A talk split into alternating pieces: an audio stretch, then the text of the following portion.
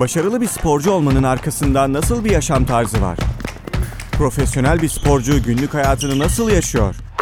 Taylan Dündar, sporcu ve spor insanlarıyla başarılı olma yollarını, karşılarına çıkan engelleri nasıl aştıklarını ya da aşamadıklarını konuşuyor. Madalyanın 200.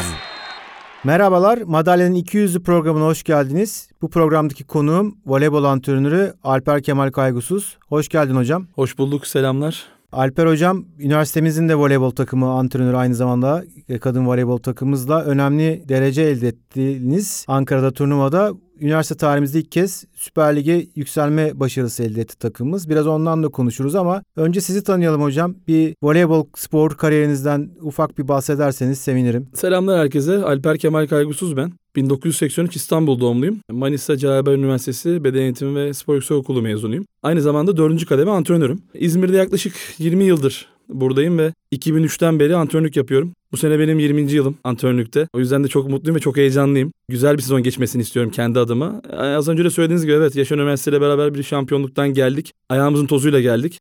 Çok da güzel geçen bir turnuvanın arkasından başarıyla buraya dönmek çok güzel oldu. Umarım inşallah seneye de Süper Lig'de aynı başarıyı sağlarız, aynı başarıyı yakalarız. Herkese mutlu ederiz diye düşünüyorum. Umarım hocam. Kulüp tarafındaki kariyerinden biraz bahseder misin? Tabii kulüp tarafında ben Çanakkale'de başladım bu işe. Mesleğe Çanakkale'de başladım ve arkasından e, Manisa'ya geldim okulla beraber. Manisa'da bir iki takım çalıştırdıktan sonra tabii Manisa'daki imkanların az olduğunu düşünerek İzmir'e geldik. Mavişehir Spor Kulübü ile başladık. Mavişehir Spor Kulübü'nün hemen arkasından Işıkkent Spor Kulübü. 8 sene bir rota koleji macerası yaşandı. Onun arkasından Fethiye'ye, Geçen sene Bergama'daydık. İzmir'in Bergama ilçesindeydik. Ve yeni transfer Yeni yaptın. transferle beraber iki gün önce Çerkezköy'de Kapaklı Belediyesi ile anlaştık. Aynı zamanda milli takımlara da destek veriyorsun. U19 milli takım antrenör ekibinde yer alıyorsun. Doğru. Geçen sene U19 milli takım antrenör ekibindeydik. Orada bir Balkan ikinciliği, bir Avrupa beşinciliği ve EOF dediğimiz gençlik olimpiyatlarında da bir ikincilik sağladık e, ülke takımıyla. Hani bu seneki tabii plan program nedir şu anda daha kesin belli olmadığı için bir şey söyleyemiyorum ama tabii ülkemizin e, bayrağını yerde dalgalandırmaya devam edeceğiz inşallah. Geçen sene gururlandık o başarılardan. Ben de takip etmiştim. Teşekkür ederiz sağ olun. Hocam programımızın formatı biraz sporla eğitim tarafı da siz üniversitelerde de daha önce de bizde çalıştınız aslında. Evet 2014 yılında. Ve sizi hep şeyle gözlemliyorum. Sporcuya eğitim tarafında da destek olan hani onların derslerinden geri kalmaması için sporcularınıza bir şekilde destek olan bir antrenör yapınız var. Açıkçası çok bununla karşılaşmıyoruz. Hani ben bu programda bunu rahat rahat söyleyebilirim. Biz hani sizin takımınızdan oyuncu alırken de gayet rahat ettik her zaman ediyoruz. Oyuncuları gönderiyorsunuz en azından. Evet. Hani bizim üniversiteyle ilgili antrenmanlar olsun ya da maçlar olsun, müsabakalar olsun. Bu format da biraz hani bununla ilgili. Aslında sadece bununla ilgili değil tabii. Hani spor sahası dışında sportif başarı ya da spor yaşamını etki eden faktörleri konuşuyoruz. Neler olabilir bunlarla ilgili? Ben aslında sizin kariyerinizle ilgili bir oradan başlayalım. Diğer konulara geliriz. Sizin antrenörlükle ilgili çünkü 20 yıldır yapıyorum dedin. Evet. Ee, çok aslında genç yaşta başladın antrenörlüğe. Doğru. Bu genç hala gençsiniz ve 20 yaş 20 yıldır bu antrenörlüğü yaparak belli bir tecrübeye geldiniz tabii ki. Şu anda e, üst seviye antrenörlük yapıyorsunuz. Takımlar çalıştırıyorsunuz. Bu kariyer yolculuğunda hani nasıl kendinize bir rota çizdiniz? Hani bu basamakları gerçekten istediğiniz gibi ilerliyor mu şu an? Şöyle söyleyebilirim, bunu şu şekilde anlatabilirim. 2003 yılında voleybol camiasına ilk girdiğimde, oyuncu olarak tabii biz de bu camiaya girdik. 2005 yılında da üniversiteyi kazandım ben, voleybol antrenörlük bölümünü. Bu süreç içinde baktığımda voleybolculuğumun çok ilerlemeyeceğini gördüm. Gerek fiziksel anlamda, gerek e, ülkenin şartları anlamında. O zaman çok daha bu kadar revaçta değildi voleybol. Şimdi çok çok ileri bir seviyedeyiz. Hem kadınlarda hem erkeklerde inanılmaz bir seviyeye geldik. E fiziksel anlamda da handikap yaşayınca çünkü baktığınız zaman yeni nesil böyle 1.90'ın üstünde çocuklar var hep. Biz böyle 1.83, 1.84 kalınca bu işin acaba antrenörlük bölümüne yavaş yavaş geçsek mi diye planladım. Oyunculuk yaparken antrenörlük yapmaya başladım. Yani hem ikinciliklerde hem üçüncülükler vardı o zaman şimdi yok. Oynarken yavaş yavaş Manisa'da peşinden de Manisa'daki kısıtlı alanı görünce acaba İzmir'e doğru yavaş yavaş gelelim mi diye düşündüm. İzmir'e geldim. İzmir'de bu sefer hem oynayarak hem antrenörlük yapmaya başladım. Tabii bu iş en başta spor okullarından başlıyor. Biz de genç yaşlarda spor okulları gruplarına girdik. Günde 8 grup 9 grup spor okullarına girip spor okulu çalıştırıyorduk. Sonra takımlar boyutuna geçmeye başladık. İşte eğitim bölümü de burada geldi aslında. Konuyu oraya bağlamak gerekirse benim şansım daha doğrusu benle çalışan sporcuların şansı ben hep eğitim kurumlarına çalıştım. Önce Işıkkent Koleji, arkasından Rota Koleji. Buralar hep eğitim kurumlarıydı. Orada da bize aktarılanlar zaten hani bu çocukların voleybol hayatları bir yerde sona erecek. Çünkü siz de biliyorsunuz ki bu voleybol olsun olsun en fazla 40 yaşına kadar olsun. Bundan sonra bu çocuklar mutlaka bir meslek sahibi olmalılar. O yüzden bunu düşünerek de çocukların okullarına her zaman izin verdim. elimden geldiğince izin verdim. Tabii çünkü bunlar bu işten para da kazanıyorlar. Kulüpler de bize bunları yöneticiler, başkanlar tabii ki de soruyorlar. E, hocam biz bu sporcuya bu kadar bir maddi ödeme yaptık ama yani okuluna nasıl hallederiz dediklerinde e, yapacak bir şeyimiz yok. Bu çocukların bir gelecekleri var. Allah korusun sakatlık yaşayabilirler. Allah korusun voleybolu bırakabilirler bir şekilde kötü bir durumdan dolayı eğitimlerini bitirmeliler diye her zaman o yüzden de çocuklara destek olmaya çalıştım. Burada da var iki tane sporcum. Siz de zaten bizzat buna şahitsiniz. Onlara da elimden geldiğince hem antrenmanlara hem maçlara hem turnuvalara kendi antrenmanlarından geri kalmak pahasına izin verdim. Vermeye devam da edeceğim. Bize kolejlerde öğretilen buydu çünkü. Yani bu çocukları siz burslu buraya alıyorsunuz. Evet ama eğitimlerine de lütfen destek olun antrenör arkadaşlar dediklerinde biz de tamam diyorduk. Eğitime de bu yüzden önem veriyorduk. Hala da vermeye devam edeceğim. Elimden geldiği sürece. Allah hocam ben teşekkür ederim bununla ilgili. Rica en azından sezon içinde de bunu çok yaşadık. Sizin takımınızdan dediğiniz gibi Hı hı. iki oyuncumuz vardı. Onlar rahat rahat gelip gittiler. Bizi kırmadınız hiçbir zaman. Ama bu çok işte program başında söylediğim gibi çok fazla karşılaştığımız durum değil. Böyle durumlarda profesyonel bir üst seviye bir sporculuk hayatınızda olmadığı için direkt antrenörlüğe geçtiniz. Bu sporla üst seviye sporcuların eğitim beraber götürmesinde ciddi sıkıntılar oluyor. Yani okul okula gel diyor. Bazı sporcular da bizim gibi vakıf üniversitelerinde spor bursuyla da okudukları için buraya karşı ayrı bir sorumlulukları da oluyor. Öbür taraftan demin söylediğin gibi kulüplerden para alıyorlar ve oraya karşı ayrı bir sorumlulukları var. Doğru. E, ailelerine karşı sorumlulukları var. En başta kendi isteklerine kendilerine karşı bir sorumlulukları var. Gerçekten çok arada kalan sporcular oluyor ve bu sefer bazı noktalarda iki taraf da başarısızlığa gidiyor. Ben buna çok üzülüyorum mesela. Ya da birini seçmek zorunda kalıyor öğrenci ve öbür tarafı e, artık ikinci plana al- alıyor. Bununla ilgili hani bir çözüm öneriniz bir şey var mı? Ülke sisteminde de biraz kaynaklı ama yani biz Evet. programda biraz bunu konuşuyoruz. Aslında sizin gibi antrenörlerle belki düzelebilir. Hani ben çok rahat ettim bu sene kendi açımdan söyleyeyim ama Ne mutlu bize. Yani bunda tabii bunların hepsini yapabilen birey oluyor. Bir birey olarak ortaya çıkıyor. Yani hem okulunu devam ettirebilen, hem spor hayatını devam ettirebilen, hem kendi kulüp takımını devam ettirebilen sporcular bir birey olarak ortaya çıkıyor. Ama az önce de dediğin gibi Taylan Hocam yani okul tarafını aksatıp voleybola yönelenler oluyor. Voleybola yönelip diğer tarafa aksatanlar oluyor. Yani ikisini bir arada yöneten zaten çok az bir kesim var Türkiye'de voleybolcu olarak. Çünkü bizim antrenman seviyemiz de yüksek. Yani şimdi haftanın 6 günü antrenman yapan bir sporcu hele bir de şehir dışındaysa okula gelmesi imkansız. Çünkü bunlar da biliyorlar ki sporcular da biliyor ki bu işten para kazanıyoruz. Bizim sorumluluklarımız var. Eğer gitmezsek oradaki antrenör veya yöneticiler bir şekilde bizden hesap soracaklar. Bu hesabı veremeyeceğiz. Bari okulu bırakalım. Oluyor ve bu benim için çok üzücü oluyor. He, burada şu da var. Geldikleri kulübün seviyesi ve hedefi de önemli. Yani bir kulüp vardır der ki ben şampiyonluk için elimden geleni yapıyorum. Seni hiçbir şekilde okula gönderemem. Bir kulüp vardır. Ya biz işte orta seviyelerde oynasak da olur. Kızım sen git okuluna ya da oğlum sen git okuluna. Gör işini gücünü, gir derslerine diyebilir. Buradaki kulüp seviyesiyle de biraz doğru orantılı. Ama ben bütün antrenör arkadaşlarıma buradan e, şunu söyleyebilirim. Mümkün olabildiğince yapabildikleri sürece bence çocukların e, en kötü en kötü okula iki gün, üç gün bilemediğiniz final vize zamanı bir şekilde destek olmalılar, yardımcı olmalılar. Çünkü neden söylüyorum? Onları bir gün iki gün okula göndermekle o antrenman aksamaz. Onlar da buraya belki bir gün gelerek Einstein olamaz ama bir şekilde orta yol bulunmuş olur. Kesinlikle hocam. Doğru noktadayız. Aynı şeyi konuşuyoruz aslında. Bu, bunun bir de akademik tarafı da var aslında. Ve inan ben benim gözlemlerim şu yönde. Akademik tarafta hocalar daha spor tarafına aslında tam tersi olması gerekirken daha anlayışlı oluyorlar. Yani biz burada bir herhangi bir hocaya, sporcu eğer kendi hayatını gerçekten istekli olduğunu okula gelmek istediğini ama işte sporculuk hayatı, antrenmanları, kampları, maçları, deplasmanları, yolları yani ciddi bir trafiği olduğunu ve program bittikten sonraki voleybol aslında diğer branşlara göre biraz daha erken bitiyor avantajlı sezonları. En azından final sınavlarından önce çok daha önce bitmiş oluyor bütün Doğru, voleybol Mart'ta. branşları. Biraz daha avantajlı o yüzden ama sporcu kendini iyi zaman hocalar biraz daha buna göz yumabiliyorlar. Yani kimse tabii herhangi bir ekstra bir destek, ekstra bir not desteği falan böyle bir şey yok. Ama sonuçta çocuk özveri sağlıyorsa belki devamsızlık tarafında yardımcı olunuyor ya da ders notu vermek tarafında yardımcı olunabiliyor. Bunlar olabiliyor. Spordan tam tersi olmasını düşünüyorum aslında. Daha spor antrenörün biraz daha hani anlayışlı olmasını beklerken tam tersi bir durum oluyor. Ben bunu bizzat sporcumda gördüm bu sene. Gözlemlediğim konu bu. Yani şimdi iç mimarlık okuyor bizde sporcumuz.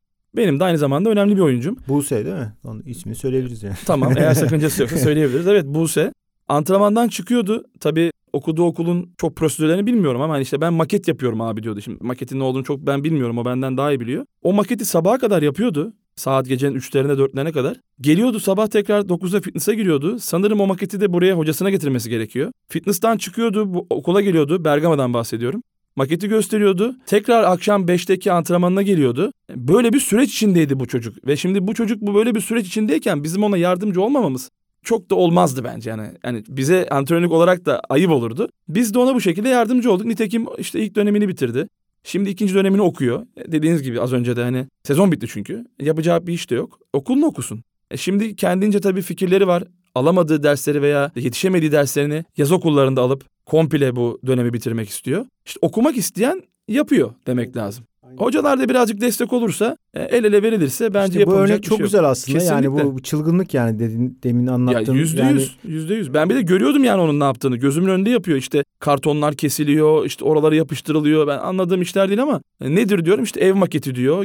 Bergama'dan bir buçuk saat buraya geliniyor. Hocalarla beraber işte bunun dersi görülüyor. Tekrar akşam antrenmana geliniyor. Tekrar antrenmandan çıkınca İzmir'e geliniyor. Bir daha bu dersin işte ödevi neyse artık o yapılıyor. Çok güzel atlattı bu süreci. Bir yoruluyor mu? Yoruluyor ama yorulsunlar çünkü 20 yaşındalar da. Şimdi yorulmazlarsa ileride zaten yorulmayacaklar yani. Ve sonuçta karşılığında alıyorlar. Kesinlikle hem yani. maddi anlamda alıyorlar, sporlarını yapıyorlar. Hem okullarını bitirmeye çalışıyorlar. Dediğim gibi voleybol bittikten sonra sonuçta bugün bir iç mimar ülkede geçerli. Geçerli bir meslek yapıyor bence. Yani ülkemizin bulunduğu şartları da düşünürsek bence çok güzel bir bölüm onun için. Sana biraz dönelim hocam. Olur. Voleybol tarafına. Milli takım macerandan biraz bahsettik ama oradaki hani başarılar da bizi gururlandırdı. Hem o tarafta hem de normal kendi baş antrenörlük tarafında böyle rutinlerin var mı? Hani maç öncesi hani bunu yapmadan hazırlanamıyorum ya da Var. nasıl hazırlanıyorsun maçlara? Var gerçekten var. Yani milli takım süreci tabii siz de biliyorsunuz Karşıyaka'da e, Reşat Yazıcıoğulları, Sayın Reşat Yazıcıoğulları uygun gördü. Böyle bir görev verdi. Bu görevin de üstesinden artık gelebildiğimiz kadar geldik ve o süreci bitirdik. Bu seneki görev dağılımında var mıyız yok muyuz? Süreç belli olur birkaç aya. Olmayabiliriz. Ülke bayrağı orada. Başka arkadaşlarımız da taşırlar. Bize tekrar görev gelir. Tekrar taşın derlerse bir daha ülkemizi temsil ederiz. Maçları çıkarken böyle şeyler var mı? İnan var. Mesela buna düzen mi dersin veya bir totem mi dersin bilmiyorum ama ben çok fazla derecede tişörtlerime çok dikkat ederim. Onlar düzgün olsun, ütülü olsun, kırış kırış olmasın, güzel gözüksün diye çok önem gösteririm ve en önemlisi de her tişörte göre bir tane bileklik takarım. Her renk bileklik vardır bende. Aa, Ee, onu. Şu anda da zaten görüyorsun. Üstümde beyaz tişört var ve beyaz bileklik var. Kırmızı varsa kırmızıdır. Artık o takımın rengi neyse gittiğim yere göre alıyorum. Sarı lacivert takıma gidersek inşallah günün birinde sarı veya lacivert takarız. Ama bu benim için totem mi totem. Evet kolumdaki bileklik takımın tişörtüyle uyumlu olacak diye yıllardır oluyor bu şu anda. Maçlara nasıl hazırlanıyorsun taktik anlamında? Her takıma ayrı hazırlanıyor musun yoksa oyunun düzeni var? Ben o düzen uyarım rakip düşünsün mü? Bir sistemim var. Evet o sistem içinde oynatıyorum. Yıllardır o sistem içinde oynatıyorum. Yani Işık Kent'te de bu sistemde oynamıştık. Rota Koleji'nde de bu sistemde oynadık. Sonraki gittiğim birinci kulüplerinde de bu sistemde oynadım. Ama her maça da tek tek hazırlanıyorum. Yani çünkü ben bir sistem içinde oynuyorum ama rakip de ne yapıyor? Bu topu nereye vuruyor? Hangi oyuncu keskin çaprazcı, hangi oyuncu paralelci? Tabii voleybol diliyle konuşuyorum biraz büyük ihtimalle anlayanlar anlıyordur. Bloğu nerede kurmalıyız, nerede kurmamalıyız? Mutlaka tek tek tek tek her maçı çalışıyorum. Ama kendi sistemim var mı? Evet var. Bir şablon var. Hazır şablonun üzerinden de rakibe göre o şablon biraz değişebiliyor. Mesela gittiğimiz turnuvada da böyle oldu. Yani Yaşar Üniversitesi'yle gittiğimiz turnuvada yardımcı antrenörüm her şeyi çıkardı. Önümüze koydu. Kime servis atacağız? Kime önlem alacağız? Kime almayacağız? Çocuklar da sağ olsunlar en iyi şekilde uyguladılar. Ona da parmak basmadan geçemeyeceğim. Bu tip başarılar çok uzun sürelerde ortaya çıkar. Çocuklara söylemiştim bunu. Yani 4 senelik, 5 senelik arkadaşlıklarla ortaya gelir şampiyonluklar. Ama 20 günde böyle bir şampiyonluk hiç aklımın ucundan geçmezdi. Yani hiç birbirini tanımayan 12 sporcu işte iki tanesi falan aynı takımda diye düşünürsek hiç tanımadıkları bir adam. Başlarında ben varım. Ha evet e, camiadan çok iyi tanıyorlar. Kim olduğumu çok iyi biliyorlar. Neler yaptığımı veya neler yapabileceğimi çok iyi biliyorlar. Sağ olsunlar çok güvendiler. Ben de onlara çok güvendim. Kusursuz bir turnuva nasıl geçer? Gerçekten geçti bitti. Burada tabii sizin de inanılmaz derecede etkiniz var. Son derece etkiniz var. Çocuklar çok iyi disiplineydiler. Bütün zamanların hepsine uymaya çalıştılar. Geliş, gidiş, yemek, maç, yatmak, uyumak, dinlenmek hepsi müthişti. 5-6 senede yapılabilecek işi 20 günde başarmak beni o daha çok mutlu etti. Yani sağ olsunlar saygıdan hiç ödün vermediler. Biz de sevgimizden ödün vermedik. Sağ olun hocam. Güzel, Ellerinize güzel sağlık. geçirdik. Güzel Sağ olun. oldu. Bir de ülke voleybolunu sorayım size hazır yakalamışken. Demin de bahsettim biraz 20 yıllık antrenörlük kariyerinde 20 yılda nereden nereye geldi voleybol? Gerçekten ülkemizde çok iyi yerlere geldi. Özellikle e, önce hani Arkas erkek basketbol takımıyla başlayan bir furya vardı. Sonra kadın voleybol takımının 3 e, güzide kulübümüzün de elde ettiği başarılar arka arkaya geldi. Gelmeye devam ediyor. Hep oradayız. Yani var zirvedeyiz. Bu tabii birçok insanı, birçok gencimizi, çocuğumuzu voleybola yönlendirdi. Değişti. Ekonomiler değişti. Yayından önce seninle konuşuyorduk. Sporcu e, maaşlarındaki evet. ücretler oldukça arttı. Nereden nereye geldik? Şöyle bir ve nereye gidiyoruz Türk voleybolunda? Tabii şimdi 2003'te başladı bu iş. Yine Karşıyaka'nın baş antrenör Reşat Yazıcıoğulları'nın Avrupa'daki aldığı dereceyle işte filenin sultanları o meşhur sloganla beraber 2003-2023 20 yıllık bir süreç. Yani bunu aslında şöyle nitelendirebiliriz. Şampiyonlar Ligi'ndeki 4 takımın 3'ü Türkse tamam bu iş artık bitmiş demektir. Yani, ya da ben bir basketbol sever olarak Euroleague'deki 4 takımın 3 Türk olması Türkse, gibi düşünün şey, yani. Şey Final Four'daki 4 takımın Tabii Efes, Galatasaray, Fener ya da Tofaş şimdi artık kalmadı ama olan bir takım daha işte Karşıyaka, Beşiktaş bari. olsa herhalde derler ki neler oluyor. Şimdi biz Eczacı Vakıf Fener görüyoruz orada. E ben inanılmaz derecede mutlu oluyorum. Ha Oynayanların dördü yabancı, beşi yabancı. Tam çok beni ilgilendirmiyor ama diğer kulüplerdeki, diğer ülkelerdeki oyuncular da yabancı. Yani bu yabancı her yerde var. Demek ki doğru yabancıyı seçmişler. Yanlarına da doğru Türkleri koymuşlar ki buralara gelmişler. E, hocalar desen öyle. E, hepsi kariyerli. Yani Türkiye'ye gelen tüm antrenör arkadaşlar, tüm hocalar hep kariyerli. Bugün işte Guidetti, şimdi milli takım başındaki Santarelli, Terzic. Yeni daha 3 gün önce Türk Hava Yolları'na Zeroberto imza attı ki Zeroberto artık ya duayen yani dünyada duayen. Şimdi bunlar Türkiye'ye geliyorsa demek ki Türkiye birçok şey artık atlamış, level atlamış. Ama ya burada federasyonun... da öyle en iyi oyuncular buraya geliyor. Kesinlikle yani Gabi, Egonu, Arina bugün dünyanın sayılı oyuncuları. Ama burada federasyon da çok büyük vermiş olduğu katkı var. Yani işte fabrika voleybol, Türkiye şampiyonasındaki festivallerin bir arada oluyor olması, herkes herkesin içinde iç içe yaptı yani federasyon bu işi. Şimdi bugün Gazi Emir'de festival devam ediyor. İzmir'de bu sene. Türkiye'nin 32 takımı orada. Bunu sağlamak aslında şöyle güzel. Herkes herkesi tanıyor. Antrenör antrenör arkadaşlarla tanıyor. E doğudan gelen bir tane kızı orada görebiliyor büyük takımlar. Bunların hepsi kazanç. Şimdi Adana'da, Kahramanmaraş'ta Ağrı'da bir kız var oluyordu eskiden. Eski teknolojiyle videosu yok, kız kim, boyu kaç bunlara ulaşmak çok zordu. E şimdi kız İzmir'de oynuyor. E, Eczacıbaşı, Vakıfbank, Fenerbahçe gibi kulüpler de Karşıyaka gibi kulüplerde gidip onları görüyor ve diyor ki bu sporcuyu biz alalım, yetiştirelim, işte geliştirelim ve Türk voleybolunda kazandıralım. Bunların hepsi federasyonun yapmış olduğu güzel organizasyonlardan dolayı oluyor. Dipsiz bir kuyu vardı futbol gibi. Çıkıldı içinden. Basketbol vardı ikinci çıkıldığı içinden bence artık voleybol 3. sırayı çok güzel bir şekilde yani aldı. uzun yıllardır kadın voleybol herhalde ülke sporunun en iyi takım sporu. En iyi yani, tabii. Tartışmasız herhalde bunu kimse tartışmaz. Yani çünkü ya elde... tartışmak şöyle olur. Somut şey tartışılmaz. Başarı ölçülüyor sonuçta ve herkesin ortaya basit. konulan bir şampiyonluklar var, dereceler var. Yani Defalarca iki yılda zirvedeyiz. bir Şampiyonlar Ligi şampiyonu olması lazım bir futbol takımının. Yok ki en son yanlış bilmiyorsam Galatasaray 1900 şey 2000 2000 Galatasaray UEFA Kupası başka bir şey yok.